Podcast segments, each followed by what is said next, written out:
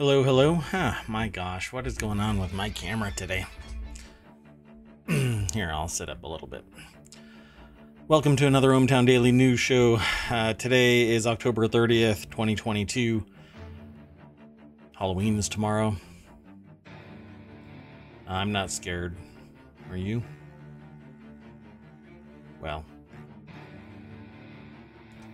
let's get into today's news. If you stumble across this in podcast form, please stop by twitch.tv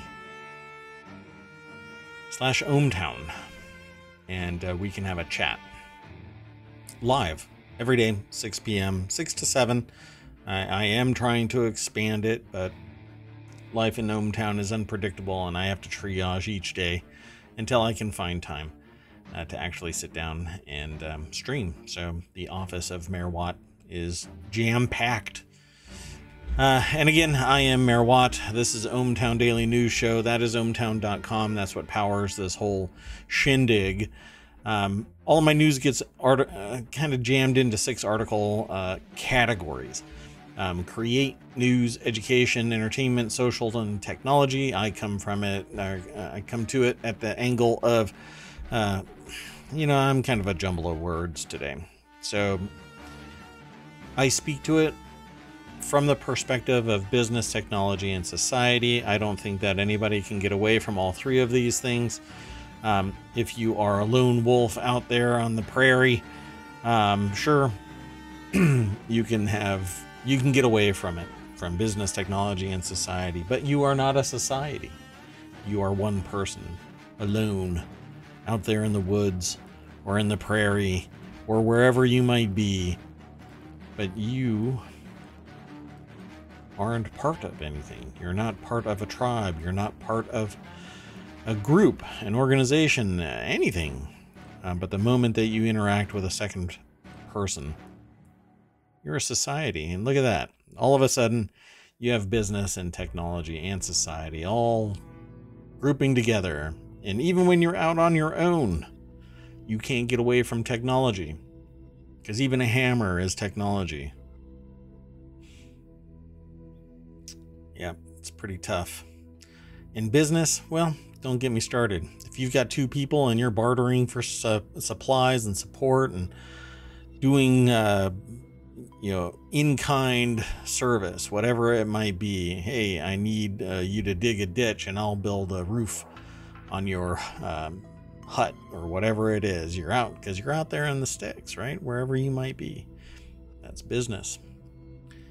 So, no, you can't get away from any of the three in reality when you're all linked together in society. So, let's get into this. I've got a bunch of articles. Uh, this first one is in the continuity report, which is all about uh, movies and TV shows and whatever else might have continuity issues. So, this article, though, is um, from the box office over at Variety.com. They have an article uh, titled Black Adam Triumphs Again with 27 million and Ticket to Paradise Stays Strong. There's been a lot of issues um, with Ticket to Paradise. People have been talking about it um, because the the two lead actors in the in Ticket to Paradise um, have been coined as being, you know, eh, older. um, and to me, eh, you know, I dig actors for actors' sake and for their work. Um, their age doesn't necessarily matter, and obviously, unless they're trying to play. Although, just recently, I saw this person was, I think they said that they were 28 but they looked like they were 16 and they were in a series on um, uh, Apple TV, Disney. Or was it Apple TV? I'm not sure now where it was. Anyway, Ghost Rider. Um, I was watching it with the family. And one of the actors there is like 28 years old or something like that. Because I couldn't recognize them. And like I, I, had in my head, I've seen them somewhere. Um, but it wasn't them, it was somebody else. Um, at any rate, So, Ticket to Paradise, you know, if you enjoy it, just enjoy it, folks. Um, I guess by me talking about it like this, it makes it sound like it's a thing for me, a problem for me, but it's not. And I'm like giving it legs because uh, somebody else is talking about it, but that's not true. Just addressing the elephant in the room in regards to Ticket to Paradise. Uh, Rebecca Rubin is the author of this over at Variety.com. And it says Black Adam conquered the box office again in its second weekend in theaters. This is from the author, um, again over at Variety.com. Warner Brothers comic book adventure starring Dwayne Johnson as a baddie who promises to change the hierarchy of power. Uh, in regards to this, there have been people that are sitting there saying, you know, it's crying to do, or crying, it's trying to be a dog whistle towards this or towards that. Um, I don't know. To me, I just watch a movie because it's a movie and it's for entertainment purposes, and sometimes there is a message there. Um, I haven't seen Black Adam just yet, but he's an anti hero from uh, all accounts of my understanding of Black Adam um, in the DC universe. I'm not so sure um, there is anything more to it than just being an entertaining movie. It says it didn't take much for Black Adam to dominate the box office since only one new movie, Lionsgate supernatural th- uh, thriller Prey for the Devil, opened in North America. Wow, one movie. The PG 13 horror movie debuted in line with expectations, notching third place with 7 million. Wow. Is it me or are those really low numbers all around? Hmm, I don't know. Ticket to Paradise, a romantic comedy with Julia Roberts and George Clooney, landed at the number two spot with 10 million, dropping just 39% in its second weekend. Just. The film has grossed 33.7 million to date, a solid result given the current challenges facing theatrical rom-coms.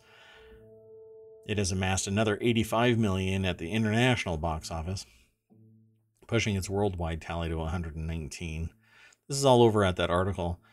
Um, and they have more they kind of trail off to other um, discussions in this article so i would encourage you to go over and read more about it um, but those were the two in the headline it says in eighth place the buzzy slasher film terrifier 2 continued to impress collecting 1.8 million from 1550 cinemas over the weekend the independent movie, which is distributed by Bloody Disgusting, is already wildly profitable since it has grossed 7.63 million on a $250,000 budget. I would suspect that that movie will end up in How Did This Get Made's podcast by the same name. How Did This Get Made? Uh, Terrifier 2. I don't know, maybe it's a a cult classic already in the making. Elsewhere in the box office, two art house movies. I think it's called Tar. It has a little tick over the A. And Till expanded nationwide to middling results in sixth place. The well-reviewed Till generated 2.8 million from 2,058 locations. Not bad, right? Boosting its North American total to 3.6. It's this is an independent film for crying out loud. Art house movies um, as far as I know, are independent. Um, go check out this article, please.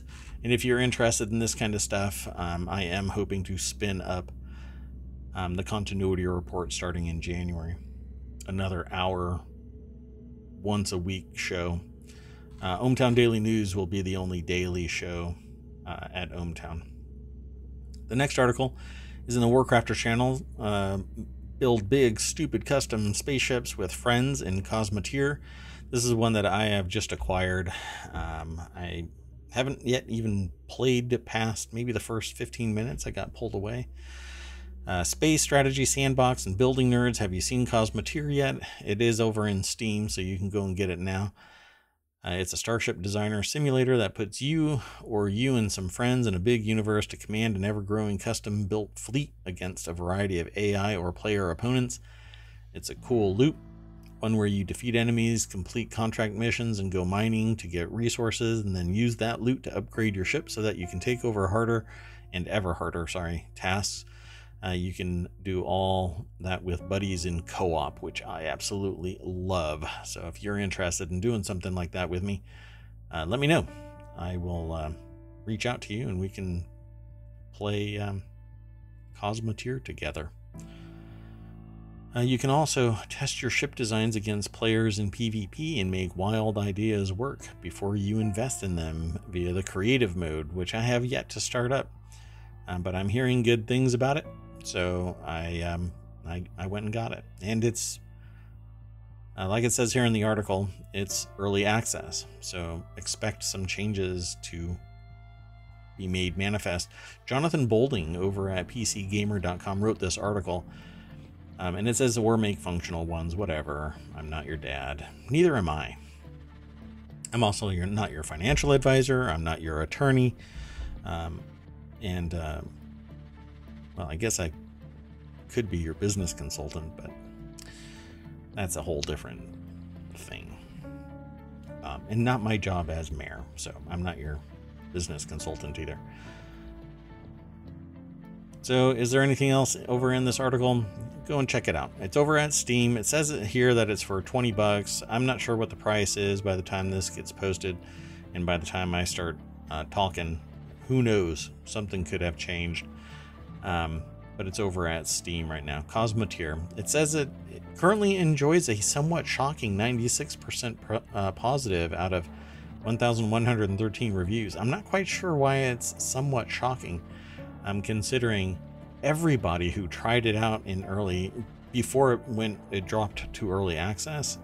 Uh, their reviews of it were that they dug it. I mean, it was it's just awesome because all you do is fly around and and do contract jobs uh, to eliminate things and get resources and then expand on um, your ship. I mean, it's just kind of spectacular. It's a lot of fun. Um, just watching people play it was a lot of fun. The only problem, though, is that I didn't get much of a story um, because I didn't get to watch much of the play from people. Uh, but I suppose there might be a story there. I hope there is because everything that I dig about, everything that I dig about, uh, like world builders and stuff like that, is kind of built on the idea that there is uh, some type of plot storyline. And while I'm building, I'm getting to that end piece. It's kind of like grounded. Grounded has this just huge storyline that follows along, and you have to do certain steps to get there. Um, and then, and by huge, I mean you have to go from being uh, tiny to being embiggened. That's the entire premise of Grounded. Anyway, go check it out. Uh, the next article is over in the Hatch Ideas channel. Satellite pictures shine light on the nations that inflate their GDP. A tweet from author Nassim Nicholas Taleb uh, caught the author's eye last week amid the merry-go-round of prime ministers. Uh, they told us uh, all to stop complaining about the turnover in Britain. Uh, it caught my eye partly because I'd done some complaining myself in last week's column. This is the author talking. Um, there's this little snippet here that says authoritarian regimes can be seen to be manipulating their economic growth rates to greater extent than democracies. Anyway, his argument was that it's good that such fast turnover can happen and definitely preferable to other nations that have no turnover, i.e., Russia, Saudi Arabia, um, China, uh, North Korea, um, on and on. I mean, it it there are several.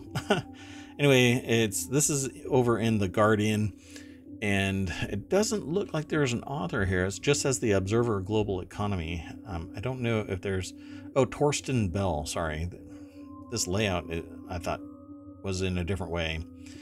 Anyway, uh, Satellite Pictures Shine Light on the Nations That Inflate Their GDP is an article over at The Guardian by Torsten Bell. And um, it says here the tweet prompted two reactions. The first and strongest was that just maybe we don't face a binary choice between dictatorship and the recent chaos. But second, that it's always good to be reminded of the benefits of our democracy. Being able to dispense swiftly of leaders making big mistakes is important as a U.S. stuck with, or as a U.S., as the U.S. was stuck with Trump for four years, demonstrated. Well, let's just let's put a caveat on that. Um, it says here, and let me finish their paragraph here. And there are some specific advantages for us economic researchers. Okay, so let me just put a very big caveat on there.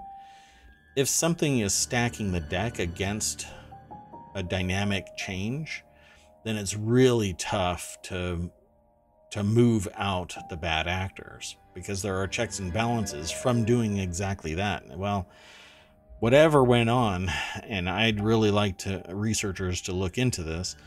Um, I don't think that I'm capable of. I don't have that type of connection because it's political, um, and my my aspirations are not political.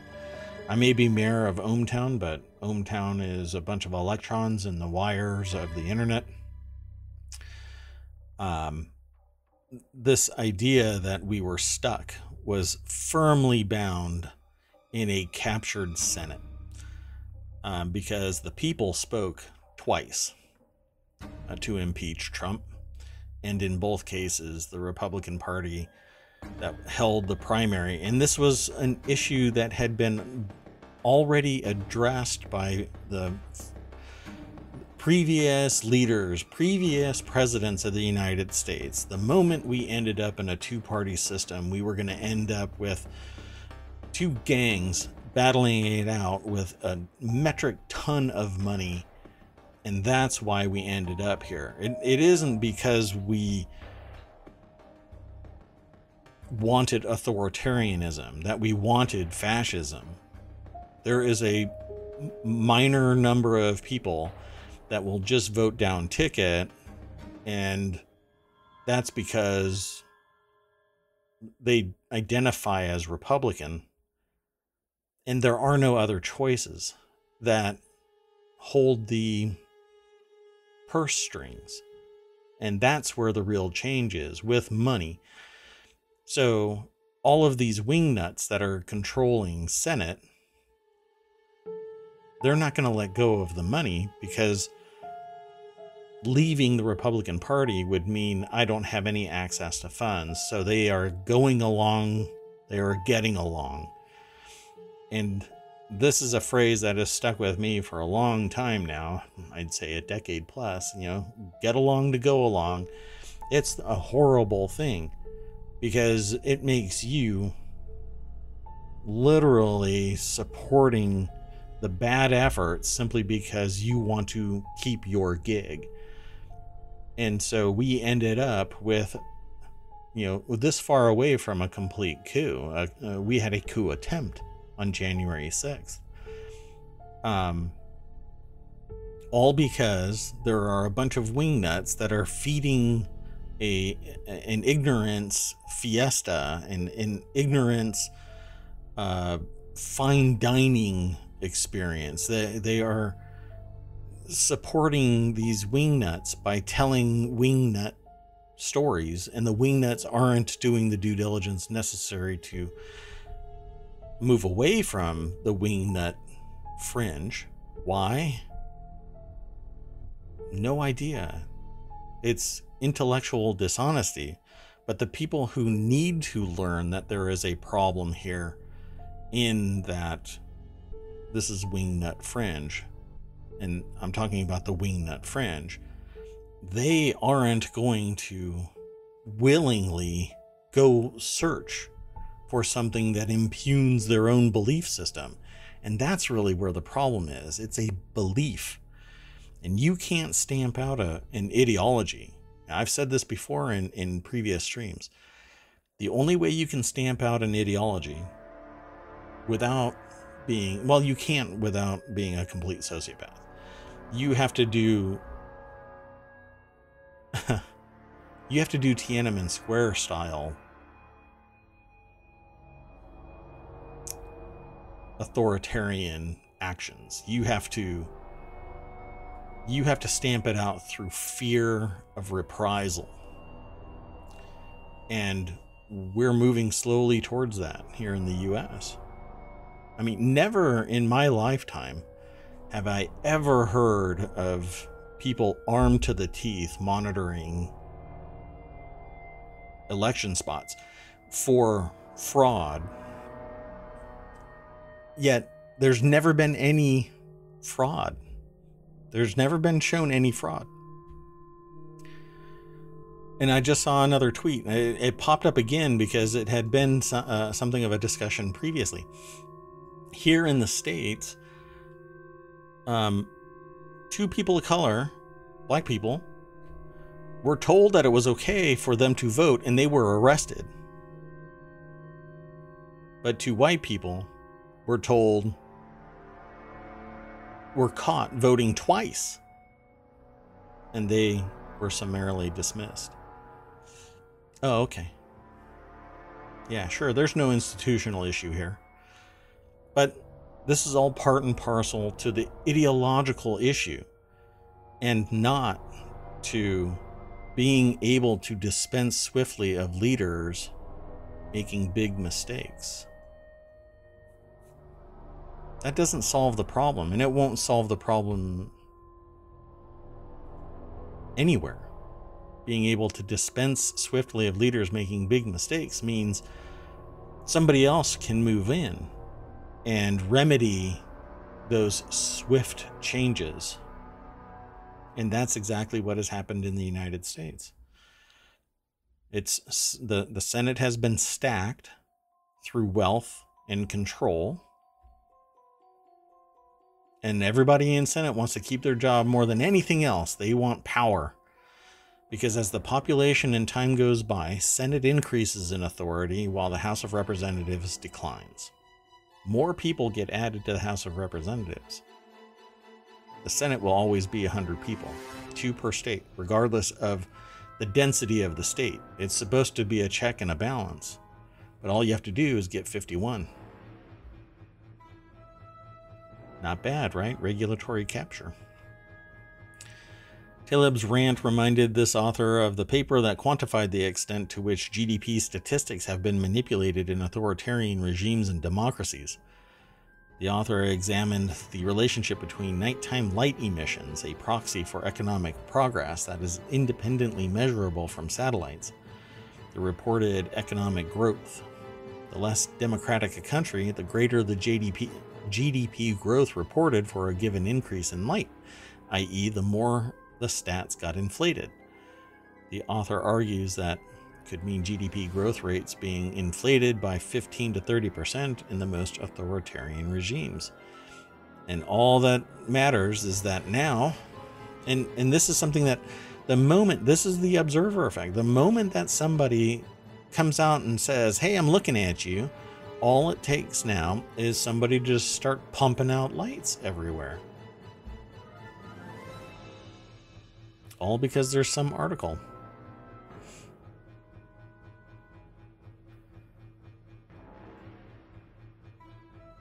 Gotta watch everything. Like I said, it's not going to stop there. Now there's going to be lights somewhere, and it's going to be representative of growth, and it's going to match their GDP. Because lights are cheap, it's just LEDs nowadays.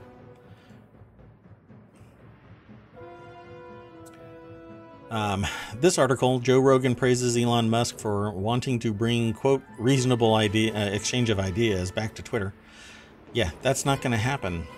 Again, I've said it before, I'll say it again. Twitter is a plurality. It's a melting pot of ideologies. It's a melting pot of people. And you will not change this until you remove the the anonymity which means that you will change the chemistry of Twitter. If you have to identify yourself, you will change the identity of Twitter. If you and he he being Elon Musk wants to integrate this into a unified app, much like China has right now with um, their uh, social um, credit kind of construction um, Musk had you know, banged his drum for a banking app at x.com. Pardon me one second. Musk banged his his drum for X.com and uh, wasn't making it, so parlayed that into PayPal and took that. Uh, and and before that, it was Zip2. And uh, in all of these cases, there were partners, but nobody hears about the partners. They only hear about Elon Musk. M- Musk is basically like Jobs, um, just the front man for the band. The real work was done behind the scenes. Um, and uh, this is this is not going to be anything. You cannot wipe out the entirety of the the mishmash of ideas and means of communication and style of communication. Reasonable exchange of ideas is not going to take place in some pithy little snippet of text and it's not going to take place. You're going to change the nature of Twitter if you allow long form video and long form text. It's designed to pique somebody's curiosity so that they do their own due diligence, but a lot of people will not do that. And thus, Twitter exists in somewhat of a vacuum of pithy statements that are supposed to be enough for somebody to get the picture. Um, but most people that I know of use it for marketing and nothing else. Their account exists to market. Um, and I, for one, don't use, didn't use Twitter that much before. And now I'm not even going to bother because who knows what's going on behind the scenes at Twitter. And like I said in the last episode, that that little nominal bit, that that little bit, that quantum of transparency at Twitter um, is gone. I wouldn't I wouldn't trust stats out of Twitter um, if anybody's life depended on it. Joe Rogan praised Elon Musk's Twitter takeover in his latest podcast with comedian Bridget uh, Phetasy. I'm not sure how to pronounce her last name or their last name, I should say. He said Musk wants to bring back a reasonable exchange of ideas and things. It, this is important. Yeah. You know, a lot of people thought the same thing about Reddit. You know, Digg imploded because it went straight commercial, just basically like an arterial spray of commercialism into Digg. It died on the vine the the immediate moment that it opened its floodgates to direct publication um, of basically ads. at least that's what a lot of people when I was at I wasn't at Digg, I was a consumer of Digg. That was what caused the implosion of Digg. Everybody went over to Reddit and everybody at Reddit basically said, "Oh, that's now they're moving in." Yet now uh, now Reddit is huge. Absolutely huge and has little um, ecosystems of personality, little cultures of you know, subreddits, and that's where it stays. Sometimes it bleeds over, but there are policies and procedures in place to mitigate that bleed over into other uh, cultures. Like you don't go into Batman subreddit and and talk about Superman. Well, I mean, you don't go into DC subreddits and talk about anything else. Otherwise, you might get banned. I don't know. Um, it is what it is. But Twitter isn't like that. Twitter doesn't have like little subcultures. It's built around hashtags. Um, it has a culture all of its own, and trying to inject reasonable exchange of ideas doesn't work because there are irrational, unreasonable people out there that don't want to have a conversation. They want to espouse their ideas and either you like it or you hate it. You are either a friend or you are a complete diametrically opposed enemy.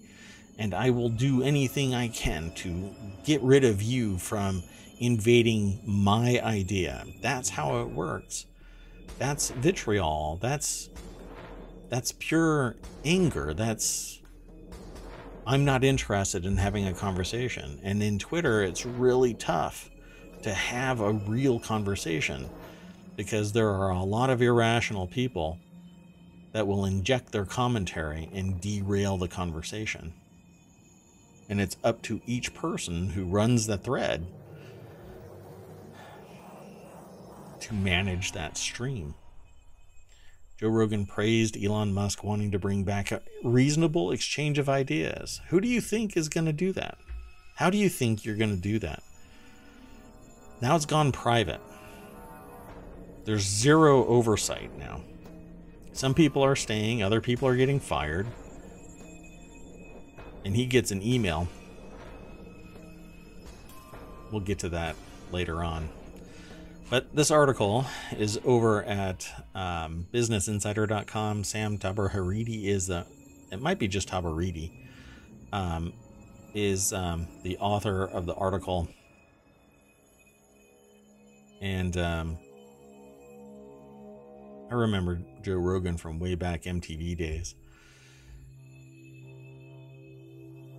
Um, Elon took over Twitter today like we live in a simulation, Fedesi said. That crazy bastard did it, she added, calling his stunt of walking into Twitter's San Francisco headquarters with a sink a dad joke. It's a stupid joke. It doesn't even make any sense other than something that doesn't riff off of anything. Let that sink in. That's so dumb. Rogan said it was important that Musk wanted to restore reasonable exchange of ideas on Twitter and notable coming from someone who is that wealthy and had been left leaning most of his life. Right. This actually embodies exactly what I've been saying, and it's coming from Rogan, who probably is the same way, but I've never even looked into Rogan. Uh, enough people have said that they don't like Rogan for me to not even bother looking at Rogan at some point I was like, how did Musk become Musk? Um, and that dude came from money, like nobody's money. Okay, he walked around with emeralds in his pockets and paid for things with emeralds, raw emeralds from Dad's mine. That is the history of it, um, and it, I'm sure that it's going to get whitewashed at some point. Um, but Rogan, no idea. Haven't even bothered looking into him. Um, but his statement is exactly what I've been saying um, in this stream for the last 10 months, coming up on 11 months. The wealthier you become, the more sociopathic you become, and it's a defense mechanism. And if this is tracking true, it becomes the more wingnut right political demographic. So you become more of a wingnut when you get wealthy to the point where you could care less about human society. Oh, and and and just so that you know, do you think really? Do you think that this is about bettering the world by switching to electric vehicles and that was the motivation? I hate to break it to you, that's not it. It's about getting so much money that you don't have to worry about anything anymore. And just so you know, it isn't him there's always an engineer that is riding in the wake of Elon Musk because every engineer basically has to go and chase money to get something done. And Musk is a metric shit ton of money. And he has political connections to get grants. So, of course, there's big money following Musk around, and you can get paid big bucks. But he didn't start Zip2 all on his own. He didn't start X.com all on his own. He had other people that were skilled in the art, right? The things that I've done, I've done on my own. That's why I'm not a billionaire. He didn't start Tesla. He didn't start PayPal. He merged X into PayPal with other people that were engineers, and better connected. He didn't start Tesla, he bought his way into it. He didn't start anything. And SpaceX almost imploded, but it was a NASA grant built off of the engineers capabilities, not Elon Musk. He's just the front man for the band. And buying Twitter is just another thing. He thinks that he's going to change it. He's going to fix it. It's not going to change anything. This is what's going to happen. He's privatized Twitter. He needs to start paying almost a million dollars a year. Or, sorry, not a million, a billion dollars a year just to pay back the financial burden there. Depending on how it was all calculated out. You know, there's in the startup world, there's pre money and post money. And when you privatize something, whoever it was that put their money into it owns a certain portion of it.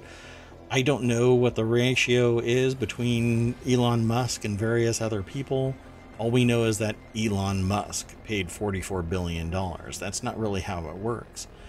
He did not pay $44, million, $44 billion. He paid $44 billion in money, but there could be a small cohort, and there is, based on the tweets that were not the tweets, but the texts that we've seen. There are people that paid into it. So now he's got to pay that back. And Twitter has debt. So this is something that'll have to be paid.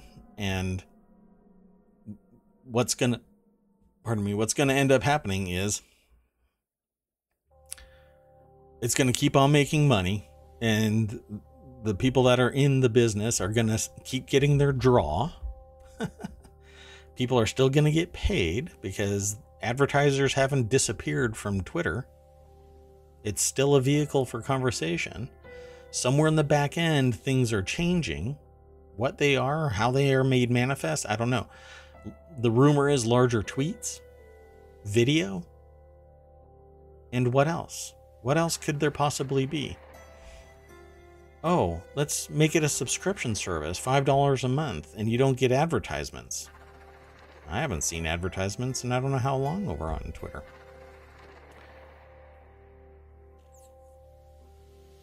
I ignore it all. It means nothing to me.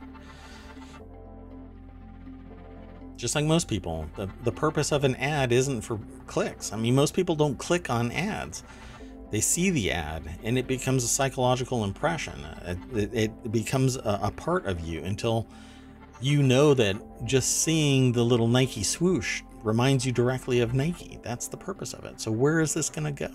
Nowhere. Suddenly, it's going to become public again. They're going to re release the stash of stock. It's going to go public again except that everybody is going to have a different ratio of ownership. A few people are going to have controlling stock, and some amount is going to go public. And it's going to be the same valuation as before, unless it's traded off of Musk's name. Just like Tesla is irrationally high for what it is. and it's losing ground. There are so many competitors that are moving into this space because they had to save up enough and recapitalize this new direction of electric vehicles. But the energy grid can't handle mass production. The time it takes to charge a vehicle is just too sh- too long for and too low of a return um, for general consumption. Some people are early adopters, but in the grand scheme of things, it takes too long to charge a battery. When it takes five minutes for me to fill up with gas, but look at gas prices ever increasing, diesel through the roof, twice as high as a year ago. Anyway, then we hear about all of these other numbnuts. Ted Cruz. Who cares? Ted Cruz. Don't you have a vacation to take and blame it on your kids? LeBron, LeBron James said he didn't care who owns Twitter, but hoped Musk would take hate speech seriously after reports that the use of the N word had surged. You think that you're going to stamp out that ideology simply because you block use of the N word on Twitter. That's not how ideologies work. You know, education is how you stamp out ideologies. I think we have a bigger problem in sociopathy. But that one is a hard one to detect and change the direction of. I have other ideas about that, but let's move on. This next article is in Hatch Ideas. A 19 year old who makes $10,000 a month from his video game side hustle. Quote, I never knew that writing could make me so much. Arash Lahijani makes up to $10,000 per month from his unique, lucrative side hustle writing backstories for Grand Theft Auto video game characters. wow. That's amazing. Megan Sauer? Or Sawyer? I'm not sure how to pronounce her last name. Megan, tell me how to say it. Anyway, this is over at the CNBC.com site called Make It. Um, Arash Lahijani was a high school senior when he learned that he could make money writing backstories for video game characters. A friend of his had paid a Fiverr freelancer $70 to do it for Grand Theft Auto characters uh, he recalls. So he started researching and realized that it was a, mar- market. anything can be a market, folks. Uh, even better, it was something that he could do as a side hustle after school and during weekends. A week later, on April 2021, he set himself up on Fiverr, and since then, he's earned $62,400 writing more than 400 character backstories for an online version of the video game Grand Theft Auto, according to documents reviewed by CNC, CNBC Make It. In just his second full month on the platform, he made $9,700. I never knew that writing could make me $10,000 in a month. Lahijani, now a 19 year old sophomore at New York's Baruch, I guess, Baruch College? I don't know how to pronounce it. Tell CNBC make it um, $10,000 a month, folks. Um, this is why I tell people in my sphere of influence start now, start early as you get older, you become more and more overwhelmed by responsibility. And if you can make a, a, large amount of money early and sock it away, then you can enjoy your work today much later in life when it really matters that you have either free time or something to cover medical costs or a whole host of other things like, well, I'm tired of that person's BS. I'm bowing out. So they have a little thing here at that article. Um, how to write video game backstory. Johnny writes, uh, says his writing skills aren't from English classes or extracurricular interests at Baruch College, where he has a full academic scholarship. Johnny is studying statistics and quantitative modeling. So, person's no slouch there, folks. Rather, he says his knack for storytelling comes from writing and listening to speeches. In his high school, he was the a grade president, the school treasurer, and the founder of the computer science club. So this person has a work ethic that blows most people out of the water and had it while they were in high school.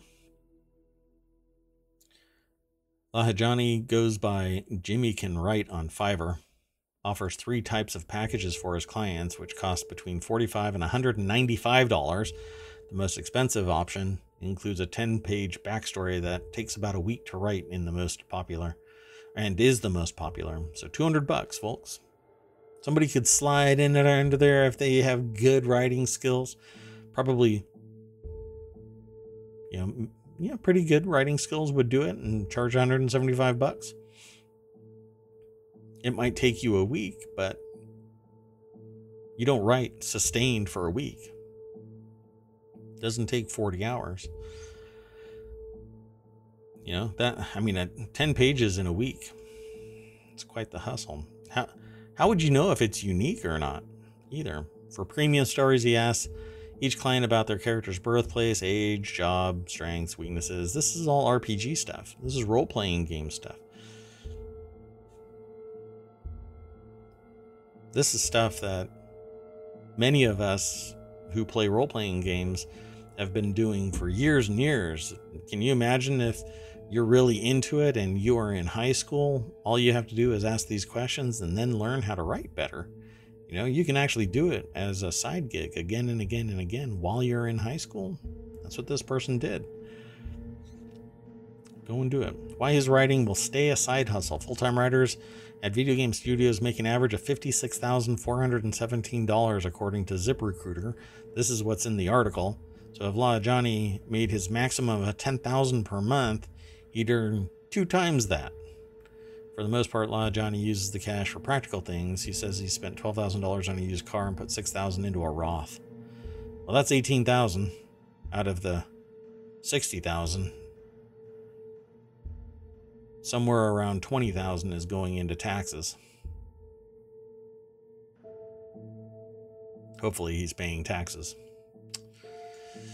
Let's move on. The next article is bees shown to count from left to right for first time. This is all stuff that's over in the uh, Showbot. So if you do exclamation point Showbot, it'll give you a URL to go to. That's ohmtown.showbot.tv all of these articles that I talk about are going to be in the uh, show notes as well and in the podcast show notes. So it's over on YouTube, it's here on Twitch as a VOD, but only for 60 days. Then uh, Twitch just kills the oldest VOD. Um, and the podcast. You can just do a search anywhere for ohmTown and it'll pull up ohmTown. Um, so these bees are counting from left to right for the first time Bees order numbers in increasing size from left to right, a study has shown for the first time, supporting a much debated theory that this direction is inherent in all animals, including humans. Pierre Collier, or Celerier, Celerier, I think is their last name. Pardon me. Anyway, Western research has found uh, that even before children learn to count, they start organizing uh, growing quantities from left to right in what is called the mental number line. However, the opposite direction has been found in people from cultures that use an Arabic script, which leads from right to left. The subject is still being debated between those who think the mental number line has an innate character um, and those who say it's cultural, said Martin uh, Giurfa, a professor of research center on animal cognition at Paul Sabatier University or Sabatier University um, in Toulouse, France. It's probably Sabatier. Um, there have been recent evidence that newborn babies and some vertebrate animals, including primates, organize numbers from left to right. This is such a struggle. Um, why anybody would want to know what the innate number line is, if there is one, and, and argue the, the case, it might be because of ease of learning, perhaps, and, and that uh, retraining the natural order of mental processes so that you learn from right to left instead of left to right, if that's the natural thing, might create a friction point. Um, maybe that's a possibility. Uh, says they also process information differently in the two hemispheres of their brains, he added. This trait ha- they seem to share with humans and is thought to be a potential reason for the existence of the mental number line, Giurfa said. Says uh, it has already been shown that bees are able to count at least up to five. For the experiment, the researchers had individual honeybees fly into t- the first of two compartments of a wooden box. Sugar water was then used to entice the bees to select a number affixed to the middle of the back of the second compartment. The number stayed the same for each individual bee but varied randomly across the group from between uh, 1, 3, or 5 in shapes of circles, squares, or triangles. Once the bees were trained to fly towards their set number, the researchers removed it and put another number on both sides of the second compartment, leaving the middle blank.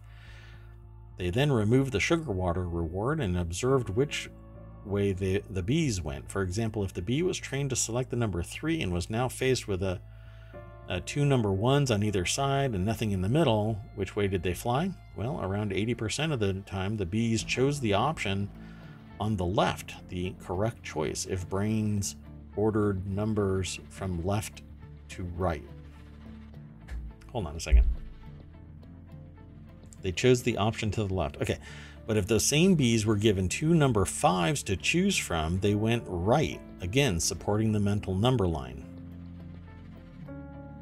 Uh, mental number line, or they understood what the number was. They looked at the number, that shape was retained so that they returned to it much like knowing where flowers are, and that's why they fly in that direction to flowers. They don't just aimlessly fly around and find flowers. They do when they're hunting for flowers, but when they find flowers, they go to the flowers. So, so if animals do in fact, okay, wait, and bees trained to go for the number one went to the right for a three number, while bees targeting a five went to the left for their three.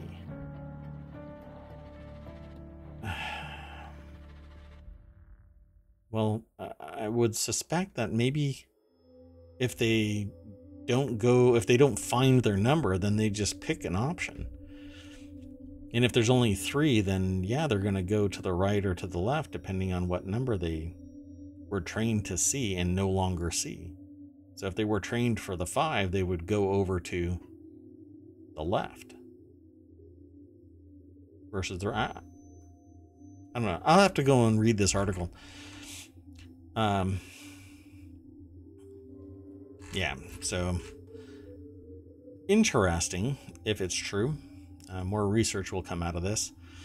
Um, this next article, though, is over in the Hatch Ideas channel. Uh, Elon Musk says uh, he has no quote no idea who the CEO end quote of Twitter is after being sent an auto email telling him quote, It's time to start managing. uh, here is a picture of Elon Musk after stating, You know, I bought Twitter, right? Uh, even if the world's richest man may still have a thing or two to learn about running a company, according to automated systems at his latest acquisition, at least, Elon Musk was sent an email from Twitter telling him, quote, it's time to start managing at Twitter 101 in reference to a training course about what it means to be a good manager at Twitter. It came days after he finally took control of the social media platform in a $44 billion deal that took months to close after the billionaire attempted to walk away. Musk tweeted on Sunday, just received an email from Twitter. This is an actual real email that was auto generated. He joked, so demanding to allow a mere 30 days to learn this priceless information. But Management 201 is such a tantalizing carrot.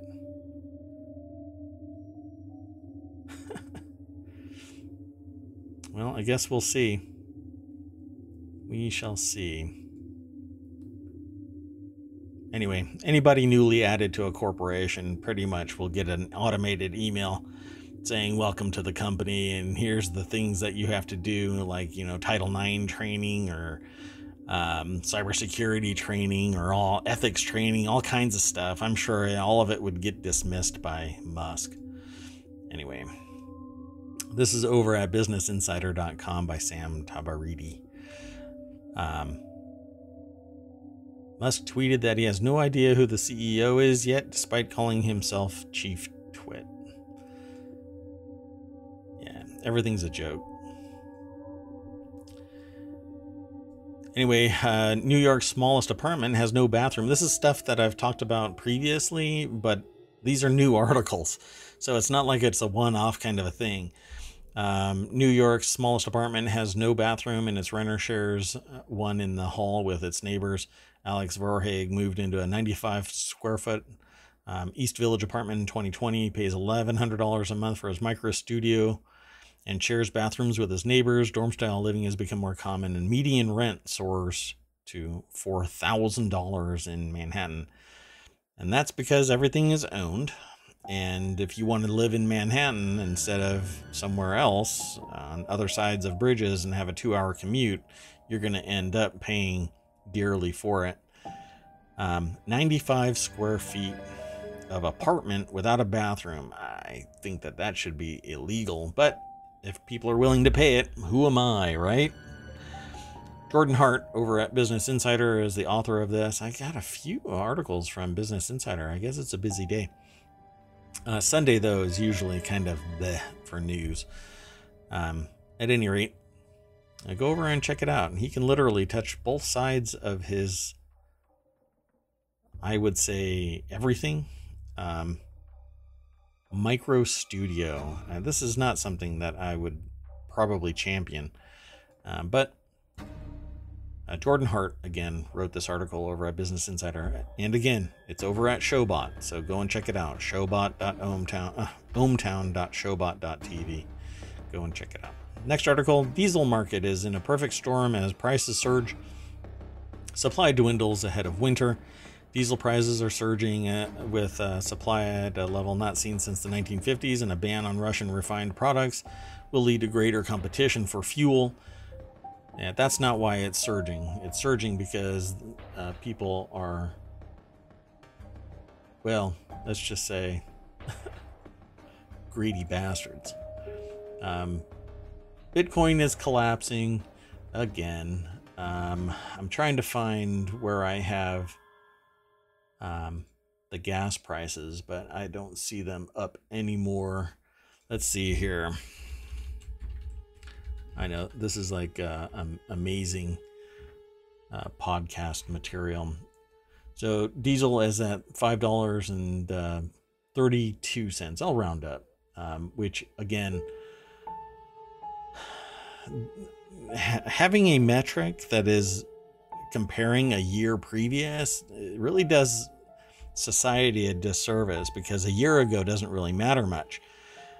When the low is below $3.60 because further back you go the less it was it's now at $5.32 that's twice as much as well nearly twice as much as um, a year ago and more than twice as much when you go further back.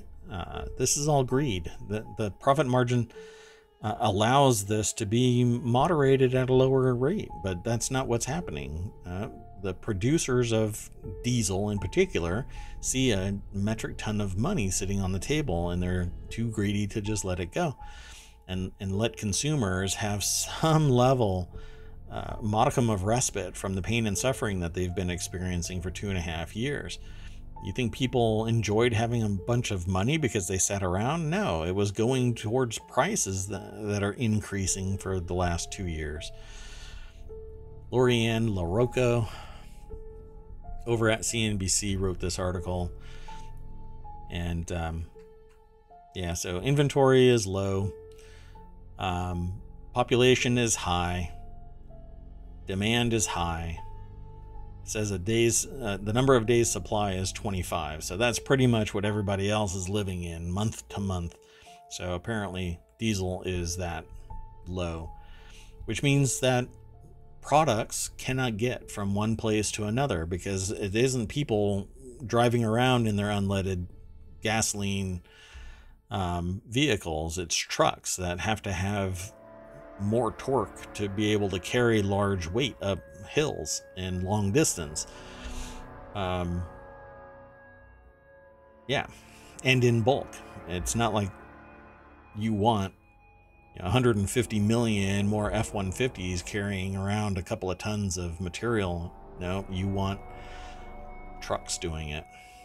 Some might argue trains, but hey, uh, corporations did a really bang up job in dismembering the train system here in the United States.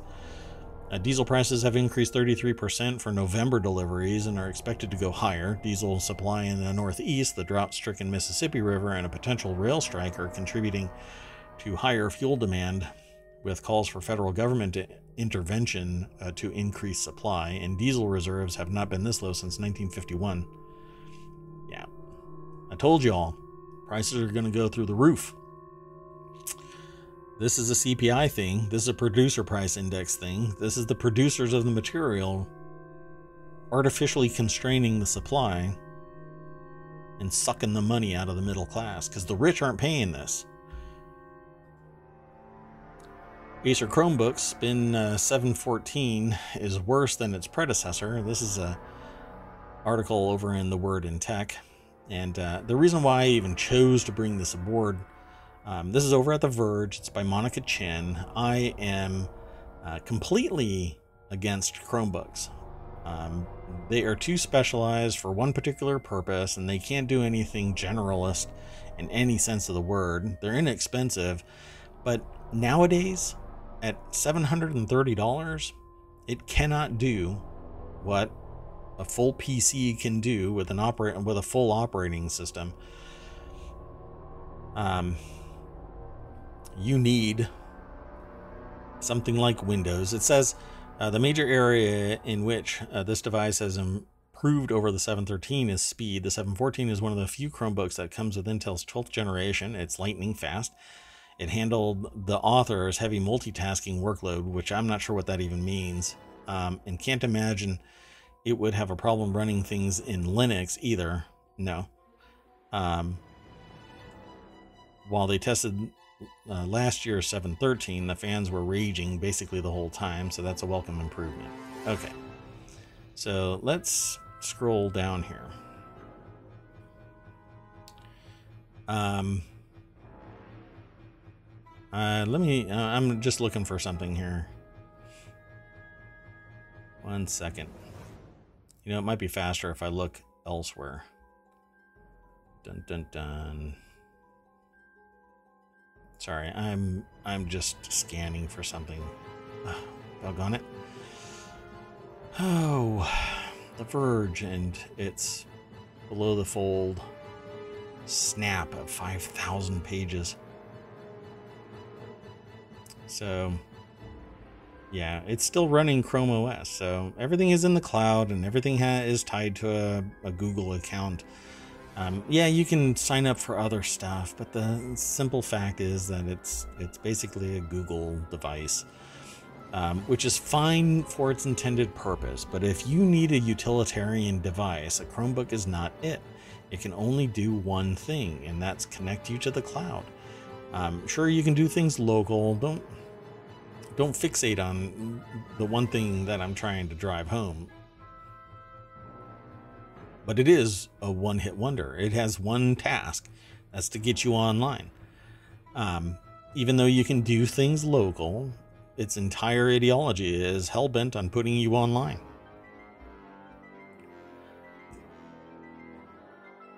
Anyway, um, I just wish that we could get replaceable batteries back. Just develop the tech to allow us to slide thin batteries into the play in, into the side of the device. For crying out loud give us replaceable batteries. When you when the battery dies i can plug it in swap out batteries and disconnect again so i don't have to worry about always being plugged in or my battery dying mid whatever i'm doing. It doesn't matter. Make it so I'd rather have a little bit thicker device, build the the material so that it can lock a, a, a slide-in battery in place, make the frame rigid enough to allow for this one thing for crying out loud.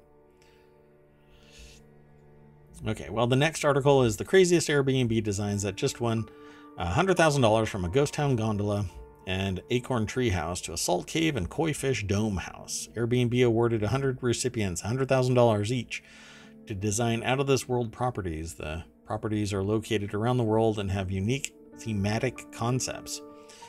And you can see 25 of the designs that won the coveted grant.